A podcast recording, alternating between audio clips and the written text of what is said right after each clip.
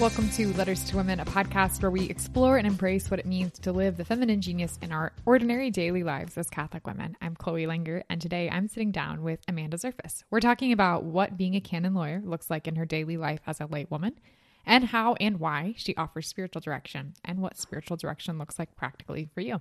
But my favorite part of our time together was her three incredible tips for ways to find joy in your daily life, including a great novena-style journaling exercise that I'm going to be diving into over the next 9 days. And you can join me in my Instagram stories. You can find me at Chloe Langer.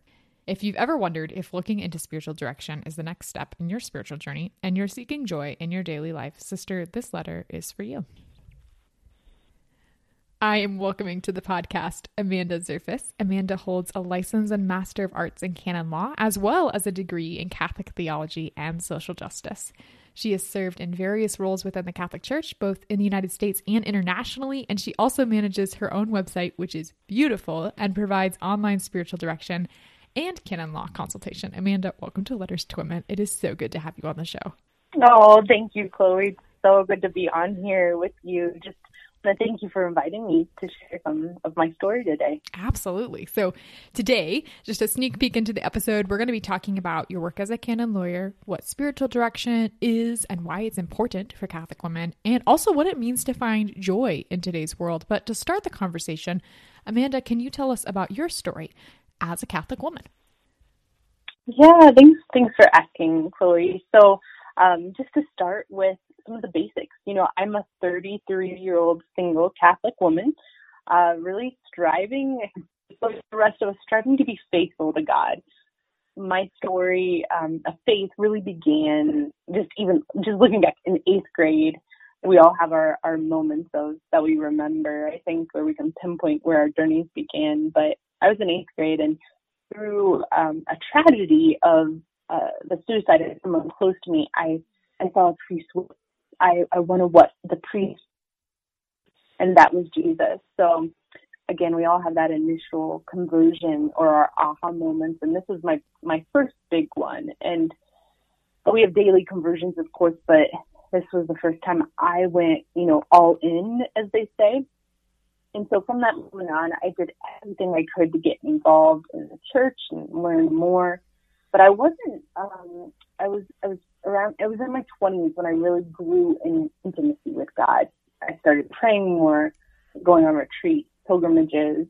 I had more holy friendships and took on mentors and spiritual directors that really guided me in that relationship. So, as you said, I studied theology and Catholic social justice and undergraduate studies, and then I jumped into canon law studies and at school. So I've served the church in a lot of different capacities on the parish and diocesan level and for the Holy See. And currently I write Catholic content for faith-based organizations, including full-time for Covenant Eyes. So as a Catholic woman, I've had the privilege to serve in these roles and live out my feminine genius in this work that Jesus has given me. So I just am so grateful. I love what you said about conversions every day too. That's such a beautiful reminder that there is these moments in our life where we do have moments where we can turn back and pinpoint to as conversion points, as turning points, but also that the everyday, and that beautiful mix of both the big moments and the little moments leading into, how our stories put together. Mm-hmm. Yeah, it's those little moments that make up the big moment, right?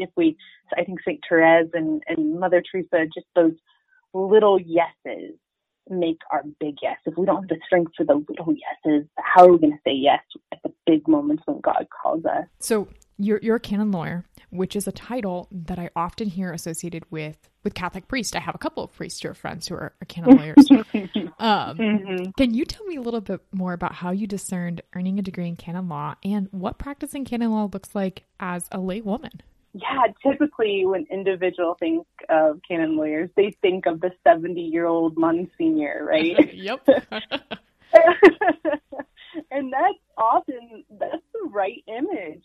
However, it's becoming more and more common for lay people to study canon law. And I think part of that is probably because of the priest shortage that we've been experiencing, but also because this becomes more well-known what it is. And then even with after Vatican II, some things changed and things are still developing in our church in that way. But Yeah, so when I studied in Rome, there were only 3 women in my classes.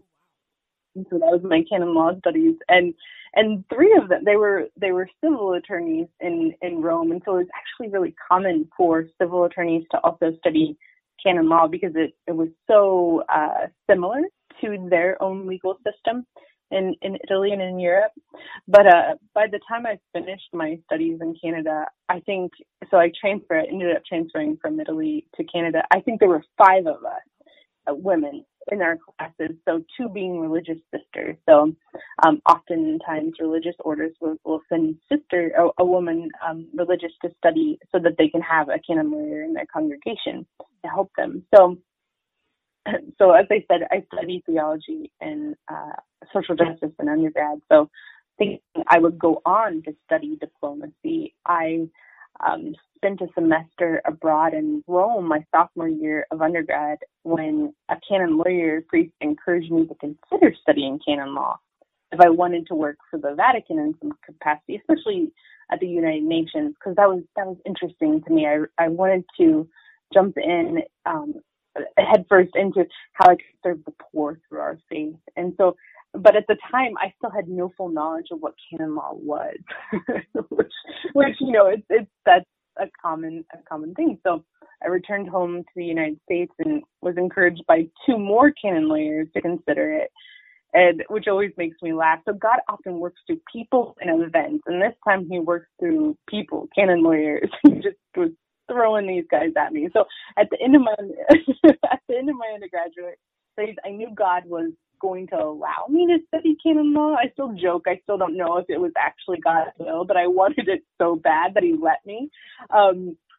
So I joke about that. But I pursued it, and I moved to Rome, and I studied there for a couple of years, and then again, like I said, I finished in Canada. So I received my licentiate. It's been 2013, so I've been practicing in the church for a few years now in dioceses and parishes and helping individuals and organizations on canon law topics. So yeah, it looks very similar for a lay person. We do the whole processes as a cleric would.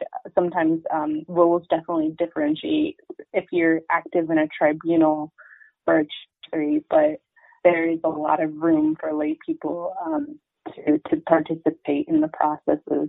Especially, I think, too, as a Catholic woman, being able to hear about processes where there is room for Catholic women and their feminine genius and what they can bring to that table in that conversation, and to see different religious women and lay women being able to enter into that call is really beautiful. Absolutely. Yes. And, it's really neat to watch the difference between men and women, especially when you're in the interview process with petitioners and respondents, just the masculine and the feminine bring out different things in people and help them respond in different capacities. So we definitely need both the feminine and masculine in the life of the church and even in this space as well. Amanda, another thing that you also do is you offer spiritual direction for people who are looking for, maybe it's a new prayer routine, or they're discerning their vocation, or they're struggling to live a life of virtue, wanting to invest in their physical and spiritual health. And spiritual direction is a term I don't think that's very popular outside of Catholic circles. I think we use sometimes outside Catholic circles these words like mentorship or the mentoring capacity. But for those who are just now encountering the concept of spiritual direction as Catholic women, can you explain a little bit more about what spiritual direction is and how it can help Catholics grow in their relationship with God? Totally. Yeah, it's such a great question. I actually even just this week got contacted asking if I could be their coach, their Catholic coach. And I had to explain that, no, I'm not a coach, gently, of course, and just explaining. It was a great opportunity to share the difference between a coach and a spiritual direction. But first, spiritual direction is such an incredible gift the church gives us. It's a gift to us to accompany us. The church gives us everything. I always think like, oh my gosh, it would be so easy to become a saint in the Catholic Church if it wasn't for sin, because we have everything at our disposal to do it. But if it wasn't for sin, and right? I know. And spiritual direction is one of those gifts. So, it became popular I'm pretty sure I have this history right, but it became a thing, especially for lay people, right after the Second Vatican Council, when the universal call to holiness emerged, meaning that everyone is called to a life of holiness, not just priests and religious. So lay people started receiving spiritual direction. Priests and religious were encouraged more. So it's something that I believe everyone should consider, especially just all states in life. And to explain what it is, it's an intimate journey of accompaniment with somebody that you have chosen, you have selected, who you have seen to show them himself or herself to be mature in the Catholic faith and seeking holiness. You know, that's important that you see in them that they're pursuing this, so that they can accompany you in the same journey. So the director is someone who is there to help you listen to God. So the listening part is so key, on whatever question you have brought to them as the spiritual director. So whether that's, you know, how do I find healing? How do I really know that God loves me? What is my vocation? That's a big one I get. And how do I live God's design for my body and my current vocation? You know, whether I'm married, I'm single, I'm religious, or a priest. So I can't encourage spiritual direction enough. I think partially because of my own journey of being able to be a recipient of spiritual direction, you can find so much healing and just, again, that accompaniment is huge to having a solid prayer life. The accountability that comes with spiritual direction and somebody to challenge you onward is really huge. But hearing the way the Lord is working in your life and having somebody listen, because sometimes you can't do that. Oftentimes you can't do that for yourself. We really can mistake the voice of God, and having somebody beside you to differentiate the voices is just really key. I love how you pointed out, too, that spiritual direction is something that is for all seasons of life. When I was in college, I had a spiritual director. He's actually a canon lawyer now, but and he was incredibly instrumental in my discernment of my vocation, going through, you know, is the Lord calling me to religious life? Is he calling me to marriage? And ultimately discerning my vocation in marriage with my husband. But I think it's so beautiful to remember, too, that just like there are so many moments of conversion throughout our lives, there too are many moments of discernment. There are so many things that I've discerned within my marriage after, you know, discerning my big V vocation. And so it's just such a good reminder that there is a lot of seasons of discernment, and it is so much a blessing to have someone to accompany you through those big and little discernments. Oh, absolutely, Chloe. It's a great point to point out. You know, the discernment process doesn't end with your big V vocation discovery. It's just this lifelong. I wish that it could end, right? Right. Amen. Okay, I'm done. That'd be easy. I'm done. I don't have to discern what Lord wants of me now. No, but now He's going to call you forward in more generosity and pouring out of yourself in different and new ways in the big V vocation, whether that's marriage, single life, or religious. So right now I'm in spiritual mentorship and direction with a lay woman, a mom at my parish, which I love, but I'd love to hear this from your perspective. I know what it's like to be the receiver of spiritual direction from a lay woman, but what is it like offering spiritual direction as a lay person, and what unique perspectives and experiences do you bring into spiritual direction that may be different if someone sat down with spiritual direction with someone who is in religious vocation? Yeah. Well, one word that sums it up for me is humbling. It's extremely humbling, but it's a very privileged space to walk with a directee, to hear God's voice in their lives, encourage them, and challenge them to be a saint. I mean, that's what the spiritual journey is all about, which at the same time calls me as the director on to seek the life of sainthood. You know, again, very, very humbling. So as a single woman, still discerning my vocation, I think the women who journey with me, especially those who are also discerning their vocations, their big V vocations, find it consoling that I'm in the same place with them. You know, I'm a peer while also being their director, but always keeping the professional boundaries. But I really do hope it is consoling for those who feel they don't have their, stuff figured out yet, since I'm in the same boat seeking to really you know, step out into the deep as calls us to. So I'm right there with them. That's really beautiful. Yeah, to have this. Yeah, I love that word consolation, to know that it's possible to give and receive in this season of life that you're in, where you're still discerning, but then also being able to offer advice. And like you said, most importantly, the gift of listening and listening to someone and being able to then in turn be able to speak in through the Holy Spirit to what their life is looking like. Mm-hmm. Mm-hmm. Yes. Yes. The Holy Spirit. Oh, thanks be to God for the Holy Spirit. And just, we have to be open. This is so important. Yes. Amen. No, I am incredibly grateful and at a huge debt to spiritual directors throughout different seasons of life for, like you mentioned, like the challenge, the being able to call me higher when I'm very content with being where I'm at. Yes. But then, being able to just see things from a different perspective. Cause like you said, I think it's really easy to with a spirit of pride, be able to look at our lives and say, no, I've got this. I can do this on my own. I have this plan. And then to be completely blindsided to something like from the outside is a little bit more obvious. So what a gift to be able to look in from that outsider's perspective as well.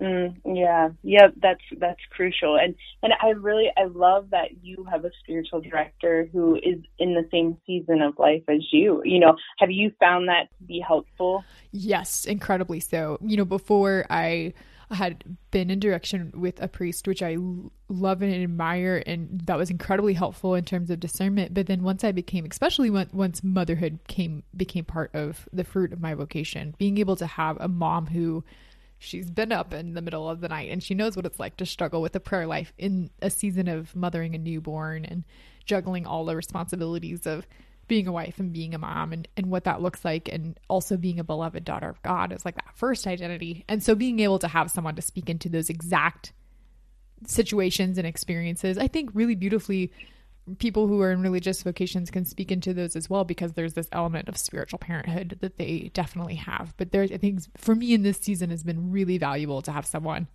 in that same season of life with a physical motherhood. Definitely is something that we share as an experience. Oh, that's such a gift. It really is. And it's interesting how it happens. You know, I was reflecting on this with somebody else recently. Like, oftentimes God will just send you your director. It just happens. I mean, sometimes you don't even go looking, and it's like, oh, of course I'm supposed to have that person be my director. And I'm grateful for you to find that lady. I think you might get some messages after this podcast today where they'll be asking you for your spiritual director. The mothers who are listening, which is awesome. Do it, ladies. It very much would be, yes, like in the same boat. Sometimes we're sinking, but we're in it together. I know. Amanda, I loved reading through your blog and getting to know you, especially as I prepped for this podcast. And one of my absolute favorite aspects of your writing is that you read about topics like we're talking about right now, like canon law and spiritual direction and discernment. But you also have posts about healthy living and good food and how to make a good mixed drink. Why is it important that we live an integrated life as Catholic women, a life that includes holy and wholesome conversations about, yes, our spiritual health, but also our physical health too? Yeah. Gosh. Okay. So I was laughing with a friend recently about going on dates with men who only talk about religious topics. And we were wondering how to be gentle and saying, I'd like to talk about other things than religion. Can we talk about football? I mean, how many women, you know, want to ask a man, hey, can we talk about like words other than, you know, all good things in talking about religion. But, you know, in all seriousness, to be healthy, we need to be well-rounded and integrated. So God made us body, soul, persons. This is very key and fundamental to the theology of the body. And part of all this is God created us to have fun. I mean, look at the Garden of Eden before everything went down. I mean, that was a context of like, enjoy one another, enjoy life, bask in what I have created. You know, my spiritual director always encourages me to get out of the house, have fun, look up, and enjoy beauty in all its forms, including the outdoors, good food and drinks, of course, always in moderation, right? So one great quote that I think goes along with this mentality is by St. John Bosco. It's so fun. Enjoy yourself as much as you like, if only you keep from sin, right? Dude, you can do anything. You can do anything. Just don't sin. I mean, have fun. And of course, obviously, we need to work, and that is so rooted in our life as Christians. But you know, yeah, there's a lot of beauty to be enjoyed and to be had. So again, we aren't just souls. God entrusted a body to us, and how we take care of our bodies impacts our souls, and the way we live out our spirituality affects our bodies. We really can feel our choices in both ways.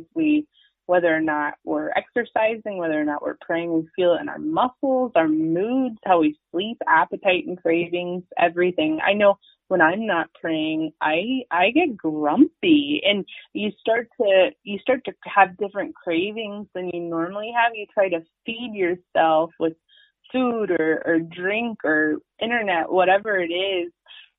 Because you're trying to fill a void. It's really interesting how that all works. But yeah, it all comes down to being made as body, soul people. We're not just souls. We do have a body that we have to take care of, and also take opportunities to enjoy and relax as well.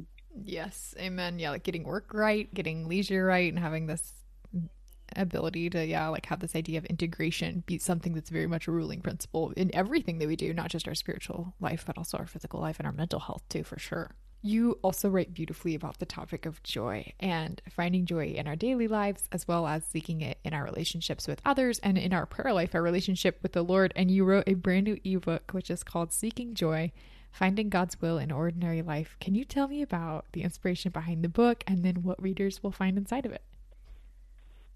Thank you, Chloe. Yeah, I love writing about the topic of joy, and I'm really so excited about the ebook. It's on pre-order right now, and it's going to actually publish the second week of December. I chose December 12th, the Feast of Our Lady Guadalupe. And so, as you said, it's on the topic of joy, true joy. I titled it Seeking Joy, Finding God's Will in Ordinary Life, because I wanted it to be practical. I wanted to have actual ways that we can apply this to our day-to-day. So I called the ladies, my spiritual directees, and the women who approached me for assistance with canon law inquiries, joy seekers. And because, you know, they're ultimately seeking God, and God is love, of course, but God is joy.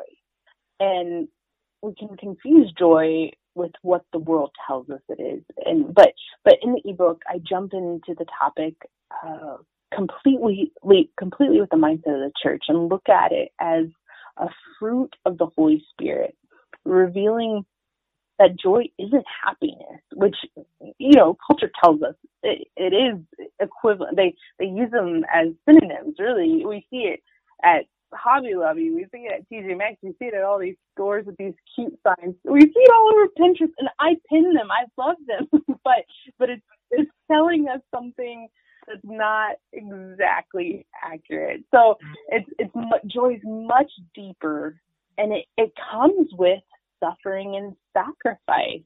And so I look at the lives of the saints and the topics of death and mourning, and how overall, when we align our lives with God's will, we open ourselves up to this great gift of joy that comes to us as just that, a gift of the Holy Spirit. That's beautiful. I love what you're saying, that joy comes with sacrifice and suffering, because it's so counterintuitive. When you think about someone who's joyful, you don't usually think of what they're sacrificing or what they're suffering through. You think of the joy that they exude. And so just such a beautiful reminder that's very countercultural, like in a world that says happiness equals joy, to say that no, joy is a gift of the Holy Spirit and it involves sacrifice and suffering. It's like, wait a second, that is not something I see pinned on Pinterest.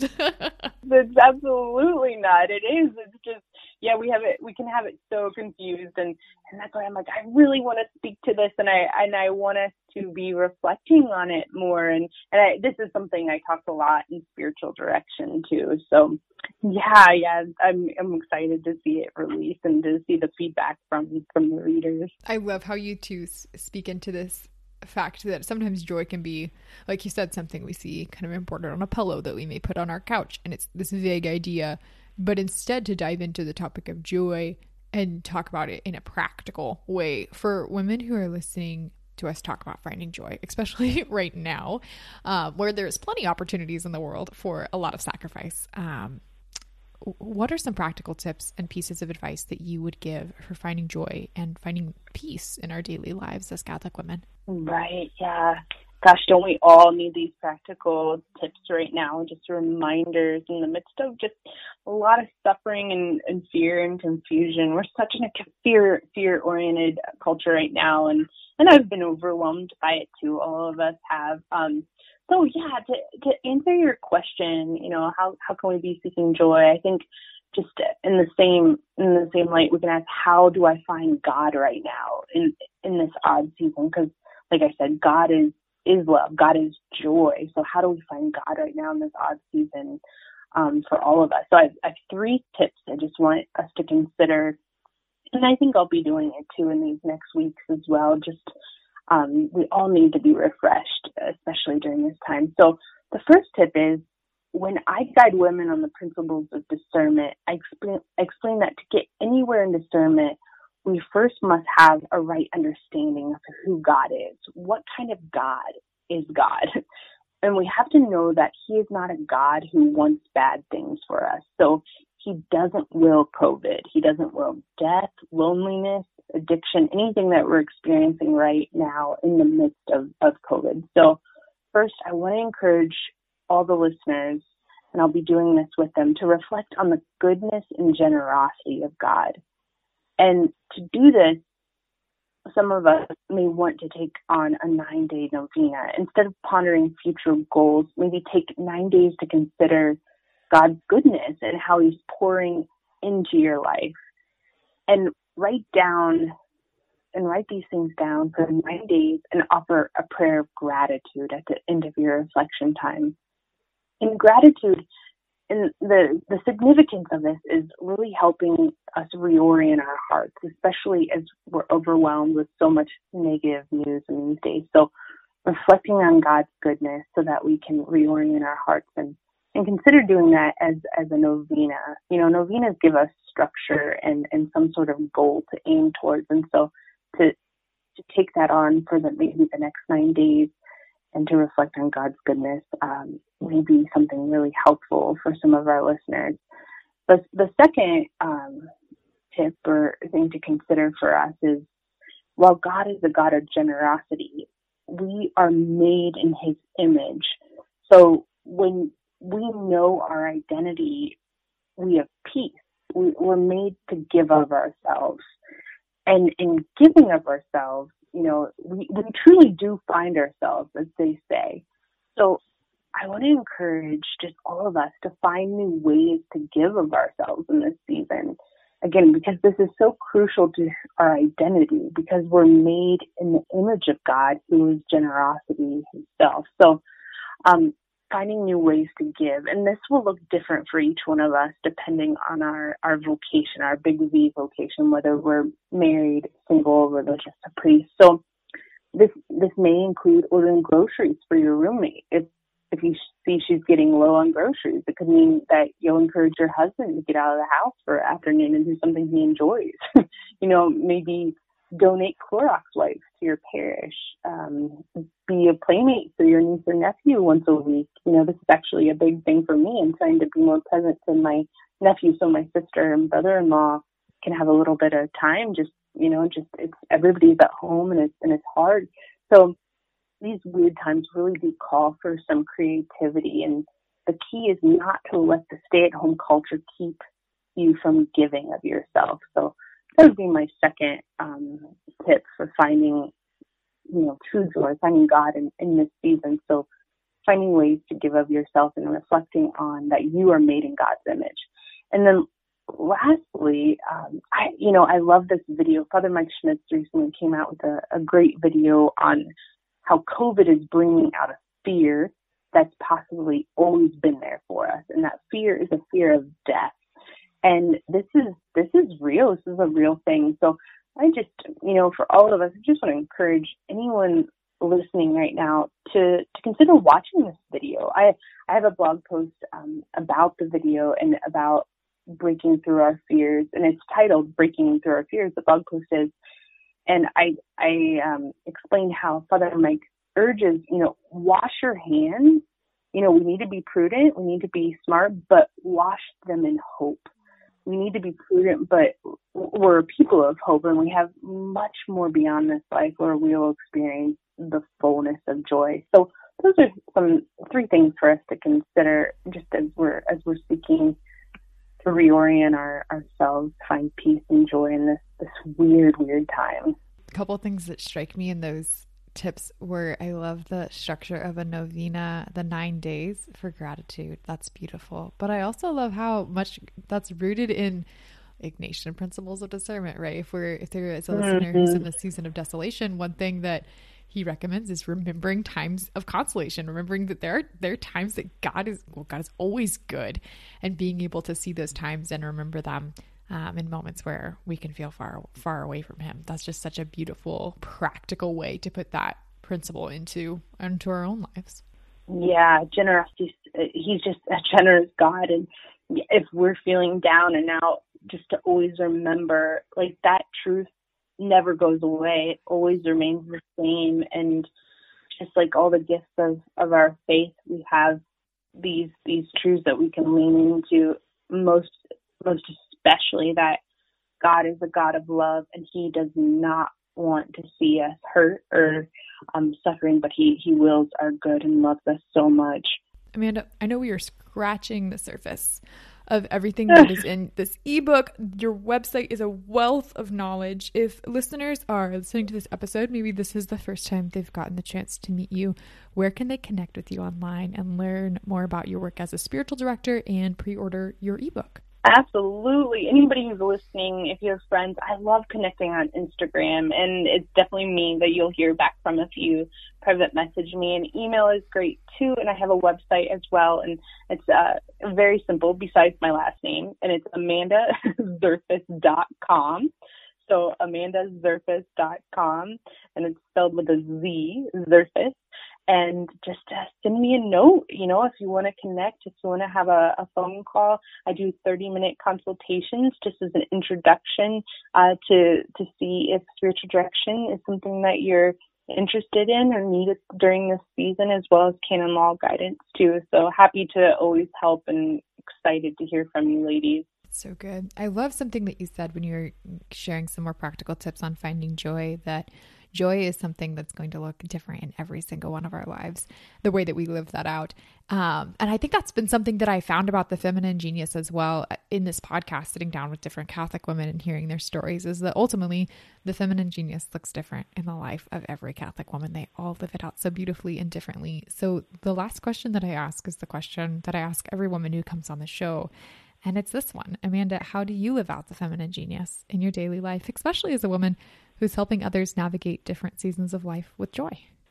I can't wait to listen to some of your past recordings so I can hear other ladies' answers, because it's so fun to hear how other women are living out this idea of feminine genius. But one of my favorite books, I discovered it when I was finishing up my studies in Rome. It's titled Man and Woman, A Divine Invention by Alice von Hildebrand. Have you heard of it? I love Hildebrand's work, yes. Oh, she's so good. And so it has a foreword by Father Benedict Rochelle. So it's a powerhouse book, but it's this tiny little book. So if women are looking for an introduction to the feminine genius, it's the perfect little piece.